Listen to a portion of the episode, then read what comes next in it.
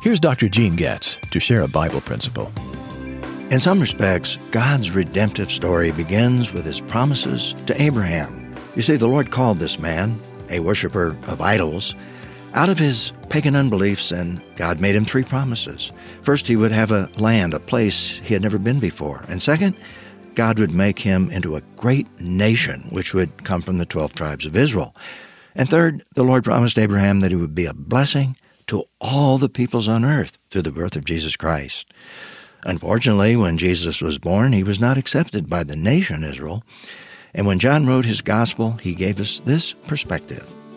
He came to his own, and his own people did not receive him. But to all who did receive him, he gave them the right to be children of God, to those who believe in his name, who were born not of natural descent, or of the will of the flesh, or of the will of man, but of God. Well, this, of course, sounds like a very exclusive message, and it is. In Christ, God's covenant with Abraham to be a blessing to all the peoples on earth is being fulfilled. However, this blessing is reserved for those who put their faith in Jesus Christ for salvation. And this is why Jesus also said, I am the way, the truth, and the life. No one comes to the Father except through me. So, when we think of the Jewish nation today, let's remember that God chose these people to reveal the Savior to the world. And even today, what we read in Psalm 76 is prophetically true.